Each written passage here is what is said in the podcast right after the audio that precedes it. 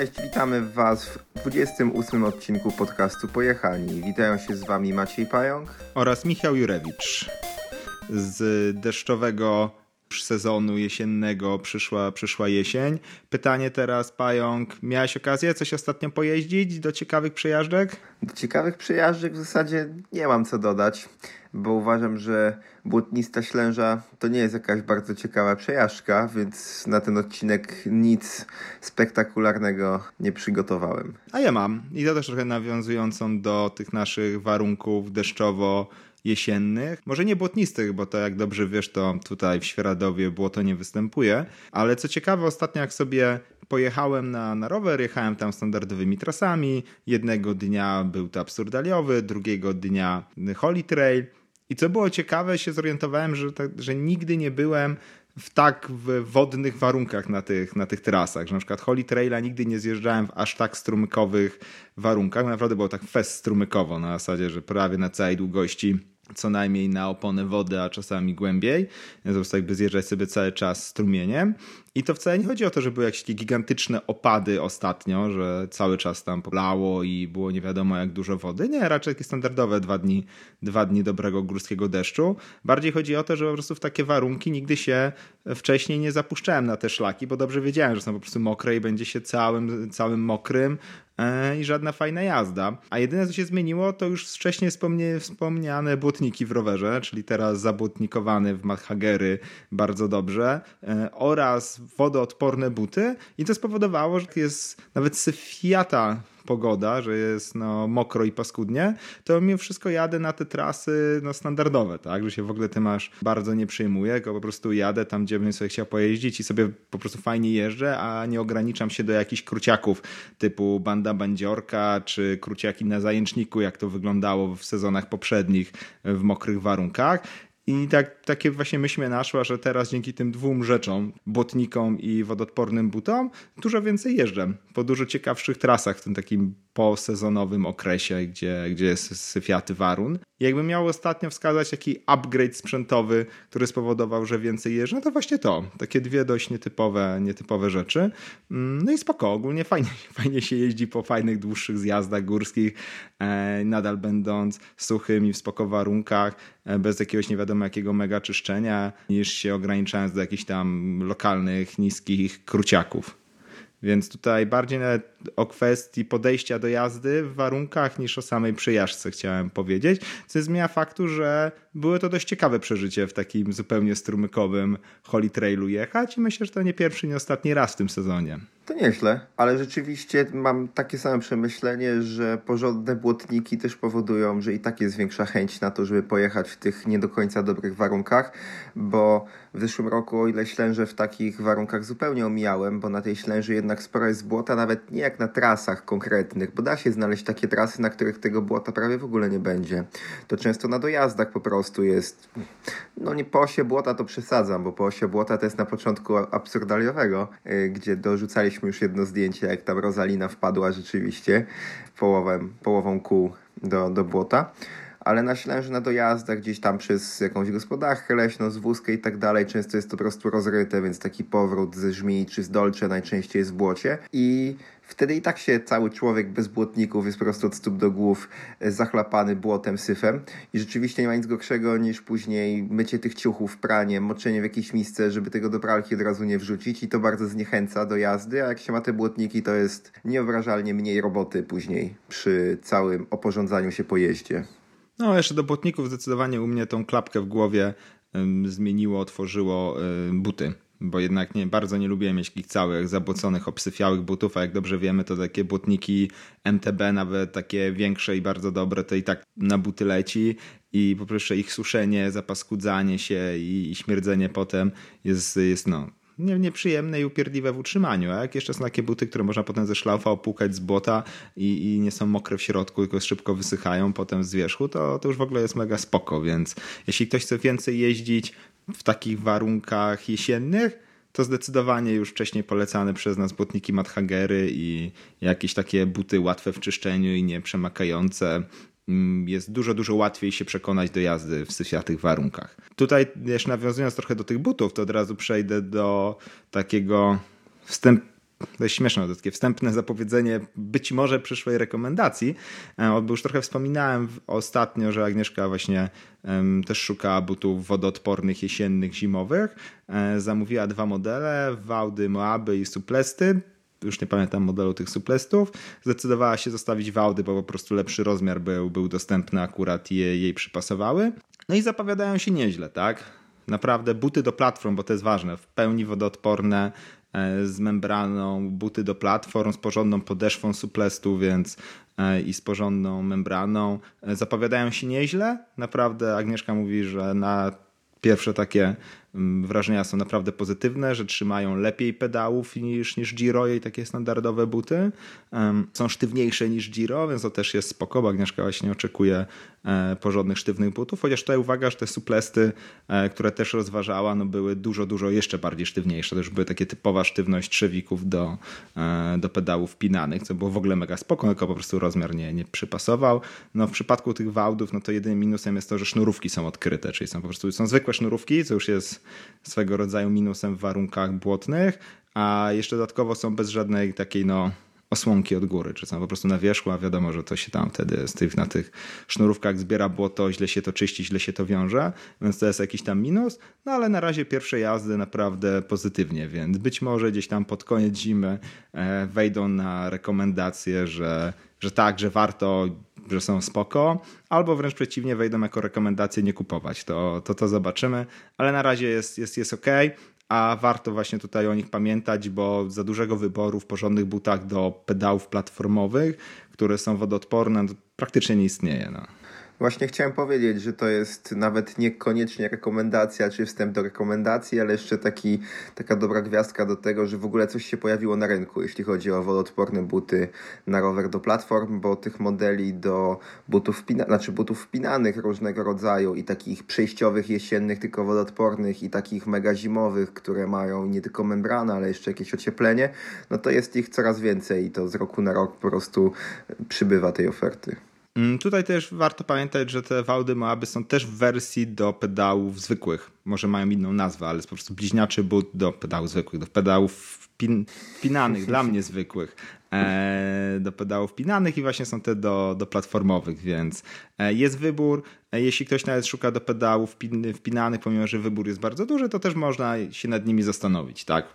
Bo są po prostu dość, dość ciekawe. Tam chyba nawet jest o tyle lepiej, że do pedałów pinanych jest trochę większy wybór, bo chyba są tylko, bo, że można sobie wybierać między syntetycznymi a naturalnymi, a do pedałów platformowych są tylko z naturalnego tam notebooku, więc jest tam trochę mniejszy, ale są, więc jak coś, jak ktoś szuka, można sobie zerknąć, zobaczyć, może akurat. To powiedziałeś o jakichś nowościach, to ja przejdę do nowości, ale w naszej ofercie szkoleniowej 2021 roku, bo w przyszłym sezonie trochę ich będzie. Przede wszystkim pierwszą nowością, która będzie, to w zasadzie brak dwudniowego szkolenia Wiedź w teren. W tym roku szkolenia Wiedź w teren plus, które trwały trzy dni, no były takim hitem, jeśli chodzi o to, jak bardzo byli ludzie nimi zainteresowani oraz jakie efekty po prostu były po tych szkoleniach, że uznaliśmy, że po prostu szkolenie dwudniowe nie ma tutaj sensu na tym pierwszym poziomie. Przyszliśmy do szkoleń trzydniowych. Dodatkowo zwiększymy także długość szkoleń Zdobywaj Duże Góry. Tutaj Agnieszka ma kolejne pomysły, jak je jeszcze bardziej tutaj rozwinąć i żeby wycisnąć tutaj z tego naszego programu świeradowskiego jeszcze więcej. No i ja też uważam, że Oszukaj Grawitację będzie przedłużone.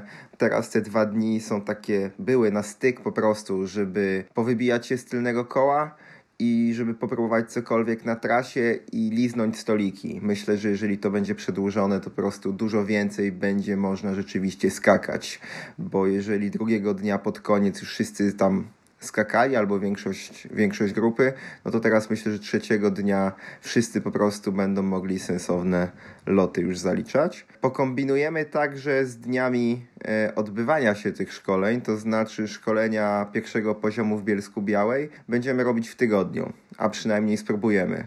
E, zakładamy, że tutaj bliskość Śląska i Małopolski jest na tyle duża i na tyle e, łatwo dostępne jest Bielsko dla na pewno dla dużej grupy przyszłych uczestników, że szkolenia w tygodniu też się sprawdzą. No tutaj do tych szkoleń w Bielsku to przede wszystkim warto powiedzieć, że to jest e, duża zaleta pod kątem mniejszego ruchu na trasach. Będzie po prostu łatwiej i lepiej prowadzić te szkolenia, więc nawet jeśli dla części uczestników może się to wydawać bardziej, no nie wiem, no takie utrudnione przyjechanie na, na takie szkolenie w tygodniu, a nie, a nie w weekend, no bo, bo praca, bo jakieś tam inne zajęcia. Ale warto tutaj pamiętać, że dzięki temu będzie po prostu dużo, dużo, dużo łatwiej sobie uczestniczyć w tym szkoleniu, e, łatwiej ćwiczyć, po prostu mniejszy ruch na trasach, a jak dobrze wiemy, Bielsko w weekend potrafi być dobrze, mm, dobrze, dobrze zawalone. No teraz już zacząłeś właśnie mówić, co ci przerwałem, do tak naprawdę największej zmiany w przyszłym sezonie, czyli szkolenia plus, bo tak to sobie nazwaliśmy. Już szkolenia plus to będą te szkolenia przedłużone, ale już konkretnie przedłużone. Przedłużone do 6 dni, czyli e, kontynuujemy tutaj ten trend zwiększania długości szkoleń, żeby było można więcej poćwiczyć, przy okazji też więcej pojeździć, no i lepiej się wdrożyć w MTB i zarówno na poziomie pierwszym, czyli będzie Wiedź w Teren Plus, jak i na poziomie drugim będzie Zjeżdżaj Enduro Plus, czyli przedłużone, powiększone szkolenie Zjeżdżaj Enduro oraz Poczuj Flow.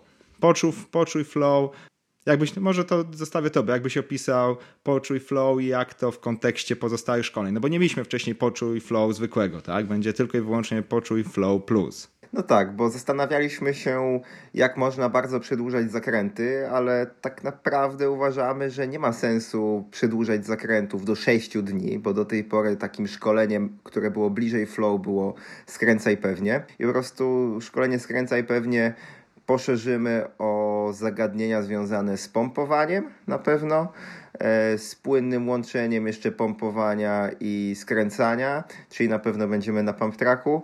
I do tego jeszcze na pewno gdzieś tam liźniemy jakiś temat skoków, czyli po prostu będziemy mogli trochę więcej zrobić w kontekście właśnie jazdy po trasach flow, czyli po gładkich trasach, gdzie dużo się dzieje i gdzie trzeba mieć trochę większy wachlarz umiejętności niż tylko skręcanie.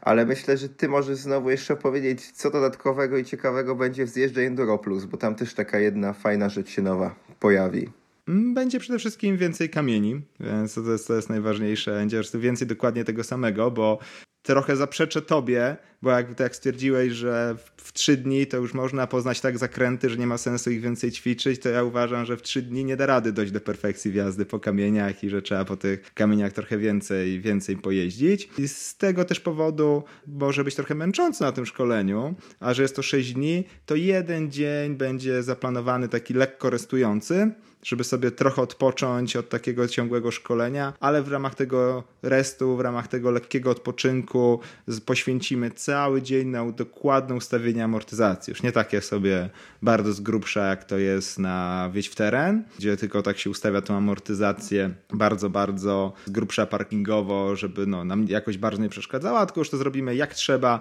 poświęcając cały dzień na jeżdżenie po jednej konkretnej sekcji, w wyczuciu jak działają poszczególne pokrętła, co się zmienia, jak kręcimy pokrętłami e, w amortyzatorach, no i postaramy się to ustawić no, możliwie, możliwie jak najlepiej. Oczywiście wiadomo, że jak ktoś będzie miał prostszy amortyzator, to pójdzie to szybciej. Jak ktoś będzie miał bardziej e, umożliwiający więcej tam wyregulować i ustawić, to będzie trochę więcej na to czasu poświęcić, ale postaramy się już tak to dopracować możliwie jak najbliżej tego perfekcyjnego ustawienia.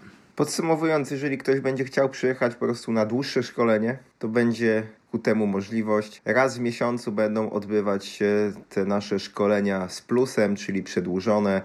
Zaczniemy w maju, skończymy we wrześniu albo w październiku. No a to tak to się wszystko sprowadza do tego, że kalendarz szkoleń już niebawem będzie opublikowany, więc nie trzeba będzie czekać jak w latach poprzednich do końca roku albo do początku roku tam przyszłego, tylko postaramy się możliwie jak najwcześniej udostępnić kilku powodów. No, po pierwsze, żebyście mogli, bo wiem, dużo osób nam mówiło, że jest z tym problem, wcześniej zacząć planować urlopy, wyjazdy, bo niektórzy potrzebują na to po prostu trochę wiedzieć o tym z większym wyprzedzeniem. Poza tym zamierzamy też uruchomić do końca roku lekką akcję promocyjną. Będzie można się trochę taniej zapisać, zapisując się na szkolenia wcześniej, do, do końca tego, tego roku, więc się spodziewajcie kalendarza już niebawem, a razem właśnie z tym kalendarzem dobrego rabatu na start. Tyle jeśli chodzi o nowości w szkoleniach przyszłego sezonu. Myślę, że możesz przejść do kolejnej rekomendacji newsa. Zanim przejdę sobie do kolejnej, to powiem, że ambitne sobie zadanie wybrałeś na tych szkoleniach Poczuj Flow Plus. Bo ja się nie podejmuję w trzy dni opanować zakrętów do perfekcji z uczestnikami, więc nie ma mowy, żeby je prowadziły. To ty tak to zinterpretowałeś. Ty to tak bardzo zinterpretowałeś, że do, że do perfekcji. Nie, po prostu trzy dni to już jest i tak sporo jak na zakręty. I chodzi o to, żeby też nie. Wiadomo, że można idąc wschodnimi sztukami walki opanować do perfekcji dopiero jeden zakręt pewnie po e, milionie prób ale tutaj chodzi też o to, żeby na tym szkoleniu rzeczywiście spróbować połączyć jeszcze te zakręty, które po trzech dniach już na jakimś tam poziomie da się wykonać z innymi elementami jazdy na rowerze. Okej. Okay. Mm, dobra, to powinniśmy od tego zacząć trochę wcześniej, e, ale to będzie to nasza tam kolejna rekomendacja, e, o której już wspomnieliśmy, ale przypomnimy, że naszym partnerem Pomby szkoleń techniki jazdy jest firma Freebiker. Mm, a, tak na marginesie, bo miałeś zapytać o poprawną, e, o poprawną wymowę, jak to należy czytać. Zapytałeś czy nie? Owszem, nie pytałem. A, nie zapytałeś. No dobra, to ja będę kontynuował z wymową Freebiker i gdzie możecie cały czas zamawiać nasze pombowe koszulki. E, część dochodu z tych koszulek idzie e, dla nas, dzięki czemu możemy właśnie między innymi nagrywać pojechanych e, i tworzyć fajny, fajną treść, więc jeśli komuś się podobają nasze koszulki, chce jeszcze wesprzeć naszą działalność, no to śmiało, to zachęcamy. Jak najbardziej polecamy, sami jeździmy w tych koszulkach i są naprawdę, naprawdę spoko, więc warto tam sobie zajrzeć. Przypominamy, firma polska Freebiker. Ja tutaj tylko dopowiem, że niedawno wprowadzili nowość w swojej ofercie, to znaczy taką bardziej jesienną wersję swoich koszulek, bo jeżeli ktoś śledzi mojego Facebooka, czy w ogóle naszego Facebooka gdzieś tam pomby, na początku sezonu, jak się zaczęło robić naprawdę bardzo ciepło, to bardzo chwaliłem te koszulki od Trzybajkera e, za mega przewiewność, za to, że naprawdę są bardzo lekkie, ale rzeczywiście przy obecnej temperaturze mogą dla niektórych być już zbyt lekkie i zbyt przewiewne, więc mają w swojej ofercie nowy materiał, który się nazywa Cotton, Cotton Touch, więc jest ciut grubszy ten materiał, podobno delikatnie cieplejszy. Jeszcze nie testowałem. Andrzej, którego tutaj pozdrawiam, gdzieś tam zapowiadał, że będzie przysyłać nam te, te koszulki do, do, jakby do testów, do tego, żebyśmy sobie w nich pojeździli, więc na pewno Wam też powiemy, jak się jeździ w tych ciut grubszych. Okej, okay, spoko. Też fajnie, że się rozwijają i że się oferta powiększa. Ty jeszcze chyba miałeś jedną rzecz do powiedzenia odnośnie tego, co ja powiedziałem ostatnio o swoim wyjeździe na chleby. I to gdzieś też tutaj w tych okolicach tego działu widzę się, się, się, się mieści. Więc o, odnośnie historii e, zadyma na chlebach, któremu strzeliła szprycha na podjeździe. Tak, bo tam wspominałeś właśnie ostatnio o tym, że zgodnie z tym, z czymś, czym się kiedyś już z tobą podzieliłem, że rowery się psują na podjazdach, to właśnie Zadymowi się ten rower tam no, rozsypał, może za dużo powiedziane, ale uszkodził właśnie na podjeździe od podjeżdżania. I tutaj może się to wydawać trochę nieintuicyjne, że jak to na podjeździe się rowery psują, przecież to na tych najbardziej hardkorowych zjazdach muszą się najbardziej psuć. To tutaj od razu powiem, że z własnego doświadczenia wiem, że jest zupełnie inaczej. Tak, no, tak że to, co naprawdę rowery potrafi dobić, to ambitne terenowe podjeżdżanie. I to oczywiście z własnego doświadczenia wiem, że większość takich awarii, która była no, poważna, a nie na zasadzie rysa na ramię. E, poważna, czyli tam w jakiś sposób skutkowała, że ten rower się zaczynał gorzej toczyć albo ledwo toczyć e, do mety, do, do, do celu. No to raczej była spowodowana właśnie podjazdami, przeciążeniami na podjeździe. Ale tutaj też taka anegdota, wspomnienie ze szkoleń tegorocznych w środku sezonu, które były podjeżdża enduro na tych szkoleniach podjeżdża enduro to były po prostu dwa dni mega konkretnych technicznych podjazdów. No i wszyscy tam zaczynali te podjazdy z miarę no, normalnymi rowerami, tak? Sprawnymi, nieskrzeczącymi, działającymi.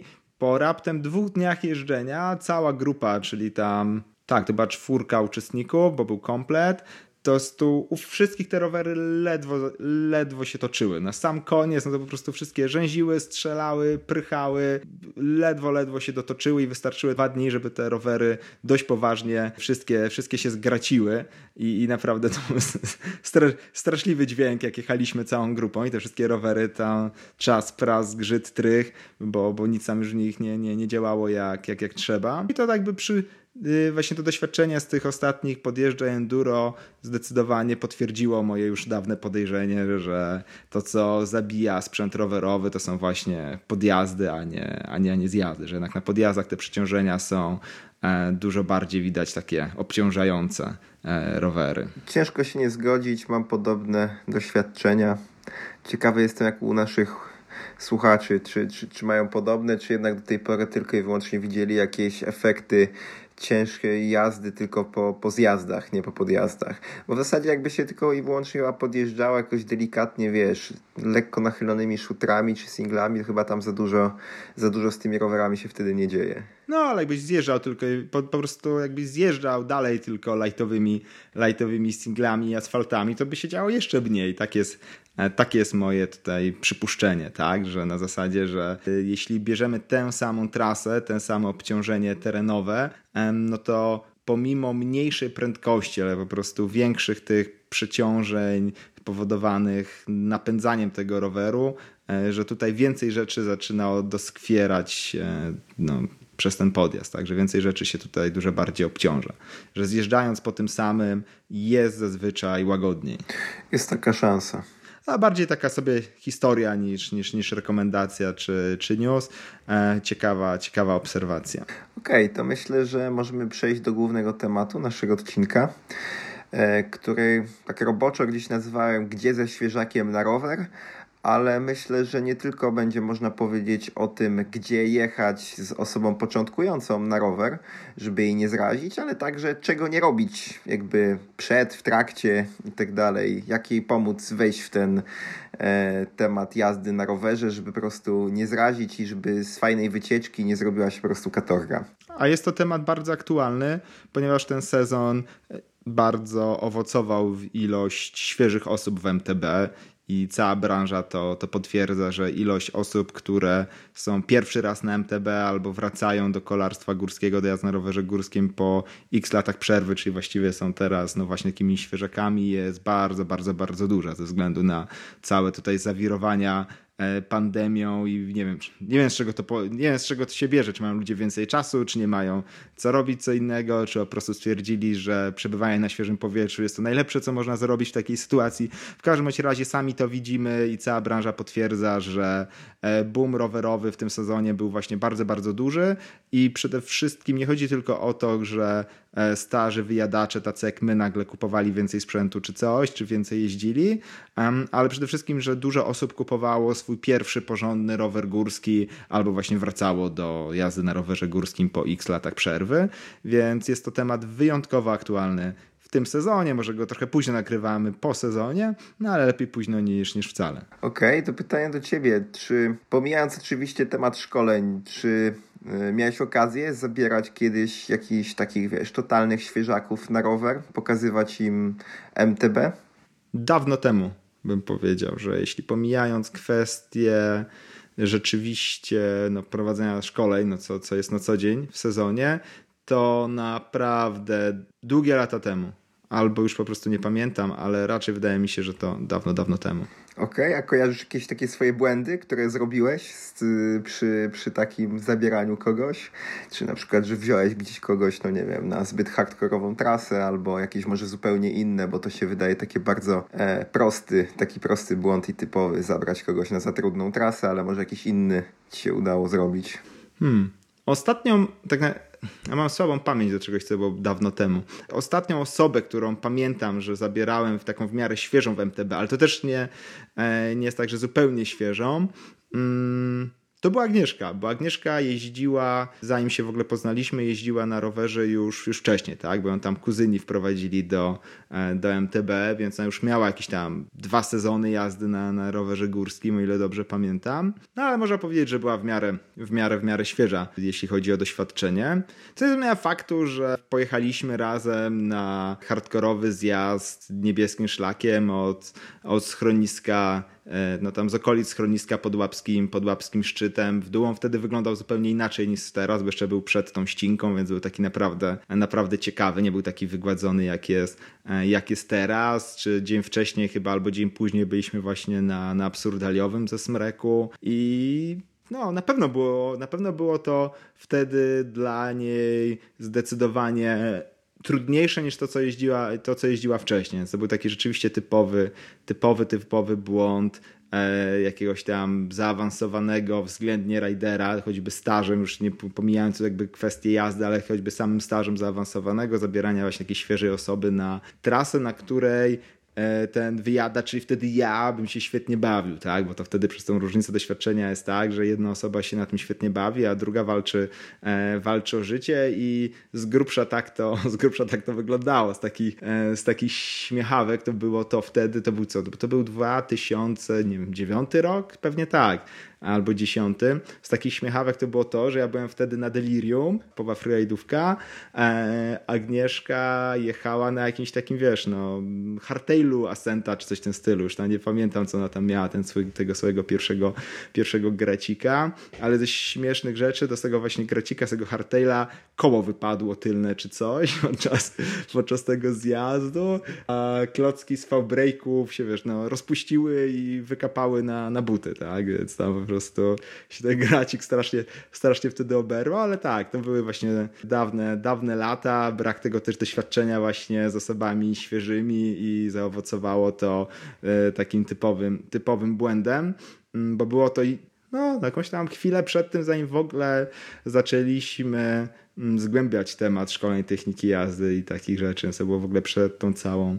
całą epoką otwierania oczu, jak się, to powinno, jak się to powinno robić, jak się powinno jeździć, jak się powinno ludzi wprowadzać w MTB, więc pewne rzeczy, pewne błędy samemu się popełniło, zanim się, zanim się, trzeba było się nauczyć na własnych błędach, niestety.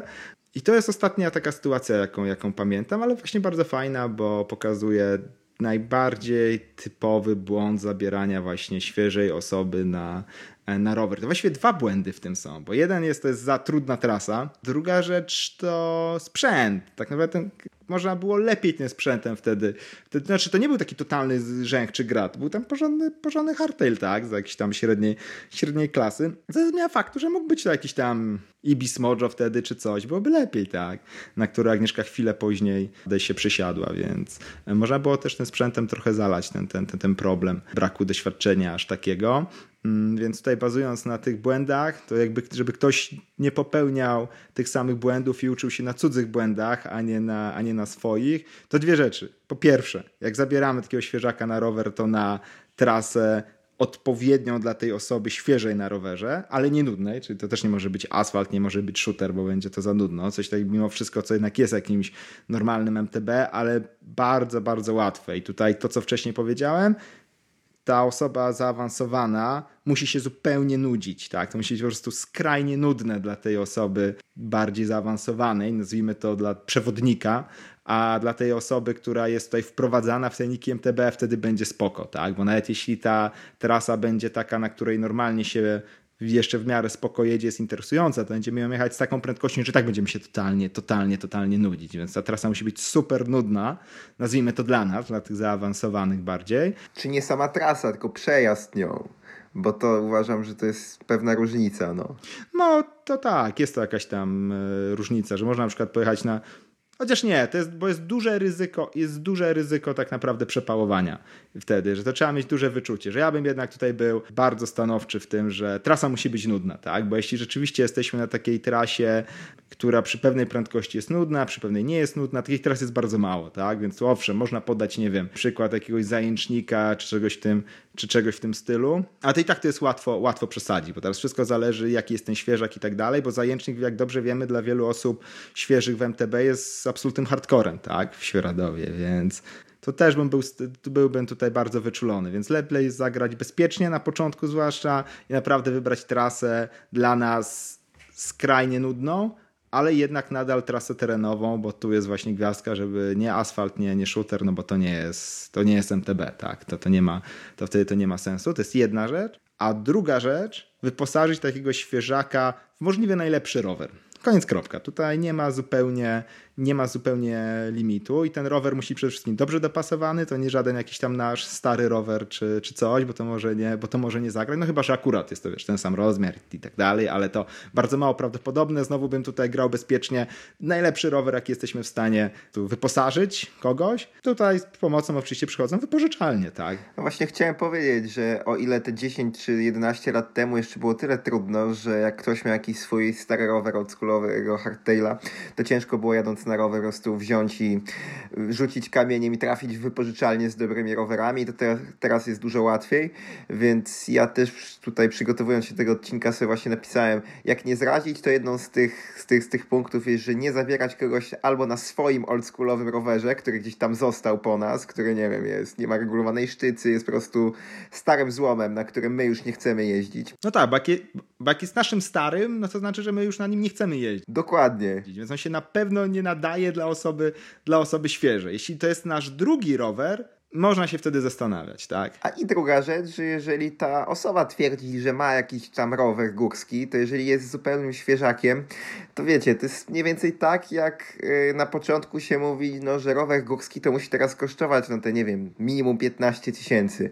Jak to, za rower 15? Mam taki za 2000 jest dobry. No, no to jak ktoś nigdy nie jeździ na rowerze, to uważa, że z takim za 2000 będzie można jechać w górę, a dobrze wiecie, że się tak nie da zrobić, że z tym za 2000 to nawet się się nie da pojechać dobrze po bułki do sklepu, no. Więc w dużym skrócie nie ma co mówić, że jakby przekonywać kogoś i zapraszać na jego y, jakimś tam złomku, tylko po prostu zabrać go do wypożyczalni, niech mu dadzą tam dobry rower, nowoczesny, w dobrym rozmiarze, z nowymi technologiami, takimi jak szczyca regulowana na przykład i wtedy na pewno będzie dużo, dużo fajniej. Ja mam teraz tutaj do Ciebie pytanie odnośnie tego sprzętu, bo jestem ciekawy Twojego zdania, zanim się podzielę swoim. Czy w takiej sytuacji zabieramy tego świeżaka do, do wypożyczalni, elektryk czy nie elektryk? O, dobre pytanie.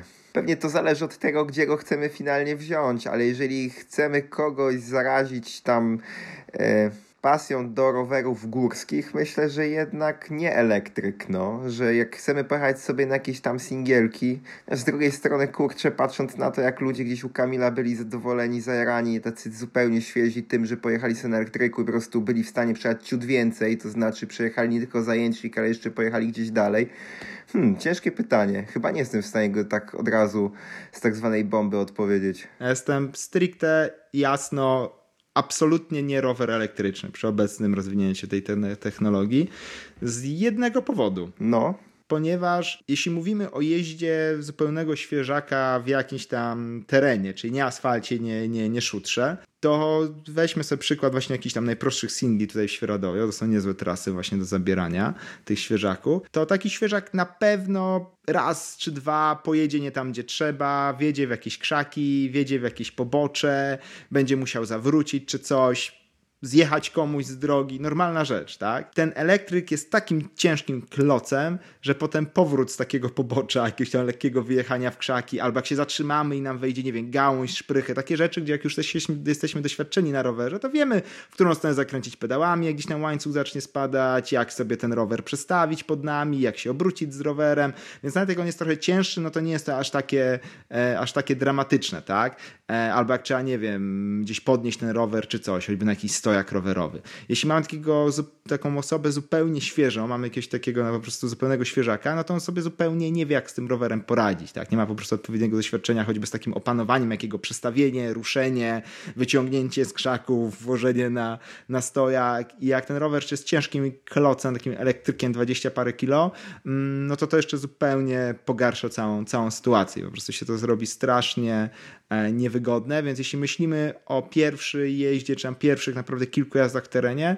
Jestem zdecydowanie zdania, że krótsza trasa, dużo, dużo, dużo krótsza trasa, ale na zwykłym, lżejszym, lżejszym rowerze, bo będzie łatwiej ten rower, już nie chodzi o samą jazdę, będzie po prostu łatwiej nim zarządzać poza jazdą, co nie ma faktu, że jazda w dół będzie dużo łatwiejsza na nieelektryku. To też bez, bez dwóch zdań. No tutaj oczywiście gwiazdka, że jeśli tym naszym świeżakiem jest jakiś, wiesz, no kurczę, wielki koleś, 100 kilo czy coś, no to oczywiście ten elektryk tam nie będzie już robił aż takiego problemu, tak, że tutaj jeśli mówimy o, o jakimś 2,20, 2,10 wzrostu, 100, 110 kilo wagi i tak dalej, no to wtedy rzeczywiście okej, okay, to nie ma znaczenia co i jak, e, ale jeśli bardziej takie no standardowe gabaryty osób w Polsce, a nie w Holandii, to, to raczej zdecydowanie tutaj sugeruje zwykły rower. Szczerze mówiąc, tam 2,10, 2,20 to nie wiem, w której wypożyczalni by się dało wypożyczyć rower na taką, na takiego, wiesz, osobnika. To jest kolejny problem tutaj, że w ogóle nawet nie elektryczny myślę, że już też będzie duży problem, żeby na kogoś takiego e, znaleźć po prostu, znaleźć po prostu rower. Ale ja aż tak ostro bym tego chyba nie traktował, tego, tego w cudzysłowie zakazu, bo jakby elektryku, czy tego niepolecania elektryka, bo z drugiej strony po prostu ludzie, którzy często wstają zupełnie od, od komputerów, owszem, będą mieli problem, o którym ty mówisz, z tym przestawieniem, oparciem go w ogóle o stojak, czy gdziekolwiek, po prostu manewrowaniem tym rowerem nie jadąc, ale w sytuacji zabrania ich na taki standardowy zajęcznik z wypożyczalni, na przykład od Kamila, która jest dość wysoko, no to będą w stanie przede wszystkim cały ten zajęcznik przejechać w dół, co nie będzie w ogóle problemem, ale będą bez problemu w stanie z niego wrócić, nie będzie to dla nich jakiś taki po prostu totalny hardcore, będą w stanie sobie pojechać gdzieś tam jeszcze dalej, na kolejną pętlę. Myślę, że aż tak ostro bym tego nie traktował, jeśli chodzi o yy, oporządzanie się z tym elektrykiem, patrząc na swoich teściów, którzy są w ogóle niesportowi i którzy też na singlach tam gdzieś ich raz zabrałem, byli na elektrykach, to no, nie wyglądali na osoby, które tak bardzo im przeszkadza ten na przykład elektryk, więc patrząc na to, jak z kimś tam jeździłem na elektrykach, to nie było, nie było takiego hardcore, jak ty opowiadasz, ale owszem, to są możliwe sytuacje, no, które też potrafią bardzo mocno zniechęcić, tak, jak nie da się roweru w ogóle, no, na ten singiel wyprowadzić, tak, z jakiegoś tam przysłowiowego rowu czy obniżenia terenu, to się zgadza zgadzam. Okej, okay, bo tam po singlach, po singlach też jeździłeś, tak? Bo na przykład dużo osób zachwyconych, zachwyconych właśnie jazdą elektrykami, o których wcześniej wspominałeś, e, że gdzieś pod dungeonem widziałaś, to są te osoby, które ja mijam, jak wiesz, jak uważają, że robią downhill rampage'a zjeżdżając asfaltem ze stogu, tak? Więc... Którzy jadą chatkę górzystów, tak, i tym razem nie trzeba brać wyciągu, płacić za wyciąg, tylko podjeżdżają w pół godziny na chatkę górzystów. Tak, to na pewno jest spora, spora część. No to nie jest MTB, to nie jest to jest, wiesz, no owszem, są na rowerze górskim, ale to nie jest jazda na rowerze górskim, tak? To jest, to jest po prostu sobie e, zwykły trekking i przemieszczanie się na chatkę górzystów na, e, na naleśniki. I do tego okej, okay. do czegoś takiego jak najbardziej elektryk, ale e, w teren, no ja jestem raczej zdania, że zdecydowanie nie, bo to też jeszcze, jeszcze jest komplikacja, tak? To i tak tych przycisków w rowerze jest całe mnóstwo dla takiej świeżej osoby zaczynającej, a jeszcze ten elektryk dodaje kolejne przyciski. To jest kolejna rzecz do tłumaczenia, jak działa, co działa, Zgadza się. Jak to działa. E, kolejna rzecz do pilnowania, żeby ten nasz świeżak miał włączony silnik, a nie nagle go sobie nie wyłączył czy coś. E, no, lepiej tutaj uprościć. No, ja sugeruję zdecydowanie um, uproszczenie. Jeszcze w kontekście niezrażania tych świeżych osób w MTB, tu mam takich parę przemyśleń dotyczących tego, co dla nas, tych starych wyjadaczy, którzy jeżdżą na przykład po w zasadzie dla nas łatwych flow trailach, co jest dla tych początkujących bardzo trudne. O ile większość gładkich tras tym osobom dużo jeżdżącym wydaje się, że są spoko, łatwe i tak dalej, i mam tu na myśli, nie wiem, takie trasy właśnie jak Superflow, tak, które nam się wydają, że one są w zasadzie, no to jest łatwy flow trail, no, na którym można jechać szybciej albo wolniej coś takiego jak Twister mm, w Bielsku, a nawet rock'n'rolla, no to dla osób początkujących są to, są to naprawdę hardkorowe trasy. Dlaczego? Bo na przykład mają opadające zakręty, które dla nas nie są aż takim hardcorem, o fajnie rower przyspieszył, tam się udało się fajnie przejechać. Dla osób jest po prostu tych początkujących straszny hardcore, że trzeba nie tylko zjechać po czymś stromym, ale jeszcze skręcić. Wysokie bandy, które dla nas wydają się bardzo bezpieczne, fajne, fajne, dające mnóstwo podparcia w zakręcie. Dla tych osób początkujących często są to po prostu wielkie ściany, przeszkody. No. I jadą pod spodem, gdzie tej nawierzchni nie ma fajnej, więc, więc na to trzeba zwrócić uwagę, że te rzeczy, które nam pozornie wydają się bardzo e, przyjemnym elementem na trasie, dla osób początkujących są po prostu takimi wielkimi przeszkodami. Tak samo jak dla nas jakieś tam wyższe garby, czy takie małe stoliki wydają się po prostu no, przejazdem po, po, po, po gładkiej nawierzchni. Dla osób początkujących duży garb czy stolik jest po prostu jak wjazd w ścianę, więc trzeba zupełnie zmienić percepcję i to się jakby zgadza z tym, co powiedziałeś wcześniej, że dla tych osób, które zabierają i są tym przewodnikiem po nowej trasie, po MTB, to musi być super super nuda, jeśli chodzi o przejazd po takiej trasie, bo i tak dla tych początkujących nie będzie to nudne i tak będzie to masa wrażeń na metr kwadratowy trasy. No i tutaj się pojawia problem, że nie ma wcale dużo takich optymalnych tras do zabrania świeżaka, tak, że mm, tutaj w okolicach Świeradowa jesteśmy no dość rozwydrzeni, bo to rzeczywiście single w Świeradowie ich zdecydowana większość dodaje się do tego bardzo dobrze. Jedno oczywiście trochę lepiej, inne trochę mniej, ale wszystkie, wszystkie bardzo dobrze, bo są ciekawe, dostępne, nie są jakieś hardkorowe kondycyjnie i są przede wszystkim też dość równe na takiej zasadzie, że nie jest jedna trasa, która przez mm, większość, przez trzy czwarte jest spoko, ale potem jedna czwarta jest jakaś totalnie od czapy, tak? Bo to się też często, e, często zdarza i potem jak jesteśmy z takim świeżakiem, to ta jedna czwarta może narobić tyle kłopotów, że zupełnie zmieni percepcję z całej, z całej trasy na zbyt hardkorową. Więc tutaj Świeradów jak najbardziej się do tego nadaje, ale tak poza Świeradowem bardzo trudno mi jest polecić, tak wiesz, no po prostu, że mega fajna trasa na pierwsze początki e, w MTB w Polsce, z tych takich nazwijmy to bardziej znanych i, i oficjalnych. Bo jakieś fajne single leśne można sobie zawsze poznajdywać, ale to wiadomo, nie jest łatwe, trzeba, trzeba wiedzieć, trzeba wiedzieć gdzie, jak i też rzeczywiście, żeby nie, nie, nie wjechać w jakieś zbyt hardkorowe fragmenty. No to mam na myśli tutaj, jeśli chodzi o trasy, to Kaczawy i na przykład okolice tam Pielgrzymki, to one te nie są hardkorowe i to spokojnie można by było tam, to się nazywało pod Ostrzycą i Zielonki. Racja. Czyli takie no mało, mało przewyższenia, owszem, ciężko to mówić, że to jest jakiś wielki MTB, bo tam w zasadzie prawie no, ma, mało podjazdów. Ale to idealne. No tak, jest, jest to na początek. No, pod Grzybkami i dwa wąwozy też tam od strony Rzeszówka też jak najbardziej się jeszcze nadają, ale już Gozno tu bym powiedział, że ono już jest miejscami hardkorowe przez opadające zakręty, bandy i tak dalej, ale jak ktoś jest takim mocnym świeżakiem, który no na zasadzie no już sporo wcześniej jeździł, to, to, to znam z autopsji, że, że Gozno też się, też się podoba. Ale jeszcze sobie jedną rzecz przypomniałem, jeśli chodzi o pewien błąd.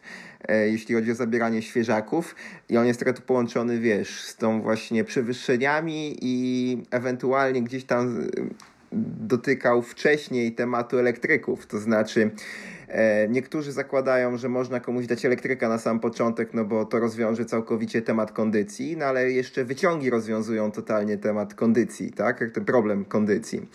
I tutaj jest naprawdę bardzo mało tras. Znam jedną, którą można by polecić, że można jechać do jakiegoś bike parku i zabrać tam świeżaka, bo w zasadzie wszelkie trasy przy wyciągach, nawet jak są family jakimiś tam trasami, to najczęściej są takim po prostu paździerzem, jeśli chodzi o to, to prze, przede wszystkim albo to wtedy idzie jakimiś szutrami w dół, więc, więc to, to, to zupełnie nie jest MTB i nic przyjemnego, albo już jest po prostu hardcorem. Więc byłem w Klinowcu, yy, tam w zeszłym roku opowiadaliśmy w jednym, ja opowiadałem w jednym z odcinków o Klinowcu i tam jest trasa, którą jechało się bez pedałowania w dół 40 minut z góry, co pokazuje, że po prostu nachylenie tej trasy jest takie blisko do trasy tras w Świeradowie, i to była rzeczywiście jedyna trasa, gdzie można wziąć spokojnie świeżą osobę, czyli takiego super początkującego, do bike parku, gdzie wjedzie wyciągiem, a będzie zjeżdżał rowerem i w zasadzie tam nie ma rzeczywiście żadnego miejsca, gdzie trzeba by było jakoś podjechać na tej trasie. A żadnego innego, e, żadnego innego miejsca nie znam. Owszem, to nie znaczy, że nie, one nie istnieją, bo, bo, bo dawno nie byłem przy żadnym innym wyciągu, ani w Polsce, ani za granicą, ale, ale to jest jedyne miejsce, które kojarzę tutaj z okolicznych, gdzie można wziąć osobę początkującą. Dobrze, że przypomniałeś o tych kaczawach. Trochę wrócę do tego, co wcześniej mówiłeś, bo ja zapomniałem, bo jakoś tak kaczały po prostu odruchowo kojarzyłem przez Gozno i, i okole, a rzeczywiście e, Pielgrzymka i, i, i Rzeszówek są najbardziej spoko, więc tutaj znowu wracamy do bycia rozwydrzonym w naszych, w naszych, tutaj, w naszych tutaj stronach. E, no tak, ale już nie jest to tylko, tylko i wyłącznie świeradów. Zawsze to lepiej. Chociaż chyba trochę z wypożyczalniami może być gorzej akurat w tamtych, w tamtych rejonach. Chociaż może się coś w międzyczasie otworzyło. Przyznaję, że dawno mnie tam nie było. Z tego co wiem, to chyba się nic nie zmieniło. Na razie w dalszym ciągu, jeśli chodzi o wypożyczalnię i tą infrastrukturę towarzyszącą, jest tam no posłucha. Mhm.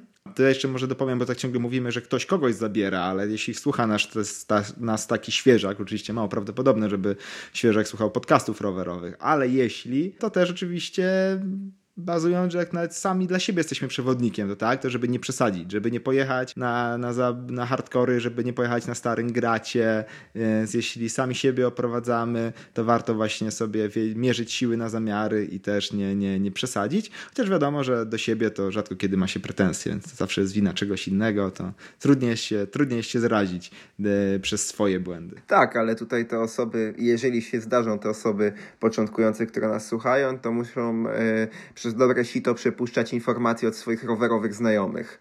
No bo najczęściej ci rowerowi znajomi mają zupełnie gdzie indziej ten punkt, która trasa jest łatwa, która jest nudna, która jest fajna, więc o tym trzeba pamiętać, że z góry zawsze wszystko wygląda na dosyć niskie i łatwe. No, z góry mam na myśli, że jak już się na danym poziomie jeździ, to później to, to wszystkie trasy, które są, są poniżej naszych oczekiwań, są łatwe i, i przyjemne, co wcale nie jest takie jednoznaczne dla osoby, która zaczyna. Okej. Okay.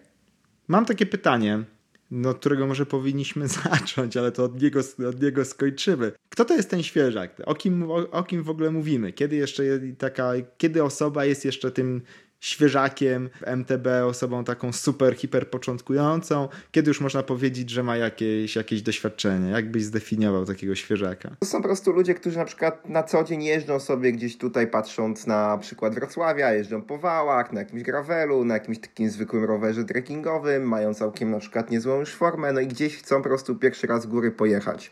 Mówię o takich osobach, które po prostu nie mają, nawet jak jeżdżą na rowerze jakkolwiek, czyli wiedzą, która klamka jest od przedniego, a która od tylnego hamulca mm, i wiedzą, którą stroną usiąść na rowerze, żeby on jechał do przodu, to, to w dalszym ciągu po prostu nigdy w życiu nie były, nie były w górach. To ja miałem taki obraz osoby świeżaka na rowerze w górach, no bo ją łatwo jest zradzić do tego, żeby, żeby później gdzieś tam zabrać ją na zupełnie zbyt trudną trasę, zbyt wymagającą kondycyjnie i po prostu nie pokazać nic fajnego w tym MTB, tylko że jest to ból i cierpienie.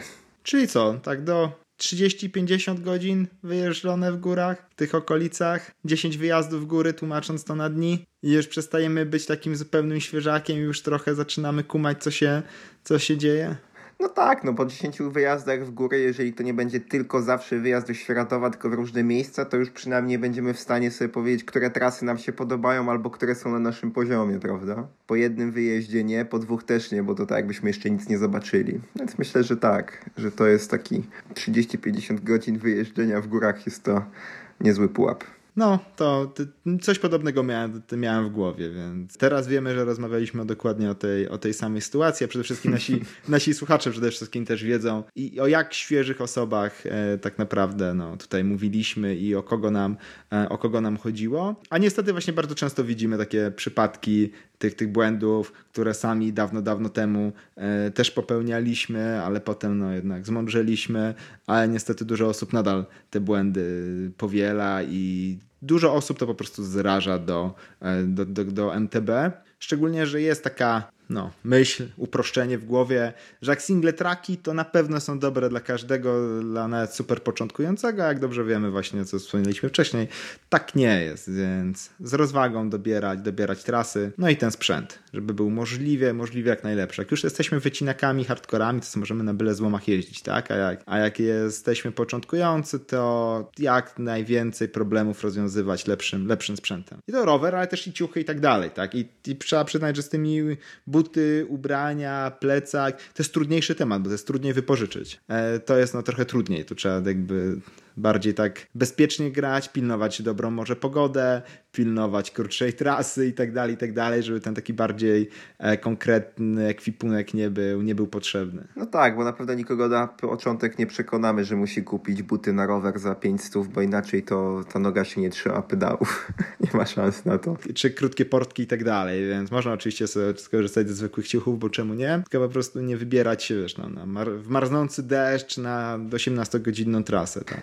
Tak. No myślę, że w sumie powiedzieliśmy całkiem nieźle i sporo jak czego nie robić, żeby nie zrazić tego początkującego do roweru górskiego, gdzie go zabrać, a gdzie go nie zabierać i jakich błędów unikać. Myślę, że właśnie tak powiedziałeś i ja też mam parę takich historii w swoim życiu, gdzie jednak zebrałem kogoś zupełnie nieodpowiedniego na nieodpowiednią trasę, na nieodpowiednim rowerze. E, nie wiem, masz coś jeszcze do dodania? Ze swojej strony temat wyczerpałem. Okej, okay, no to myślę, że nie pozostaje nam nic innego, jak e, zachęcić do zadawania pytań. A propos pytań, to ostatnio Grzegorz zadał nam takie dosyć szerokie pytanie dotyczące rejestracji różnych parametrów w trakcie jazdy i postanowiliśmy z tego zrobić główny temat odcinka. Więc tutaj odpowiedź do Grzegorza. Będziesz miał odpowiedź w postaci całego odcinka i głównego tematu. Dzisiaj innych pytań od słuchaczy nie mieliśmy, więc z tego miejsca zachęcamy do zadawania pytań, bo niektóre pytania właśnie mogą stać się głównym tematem odcinka. No i zachęcamy do śledzenia naszych kanałów na, w mediach społecznościowych, do zadawania nam pytań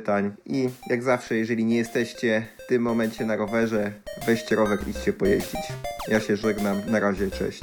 Do zobaczenia na trasie, cześć.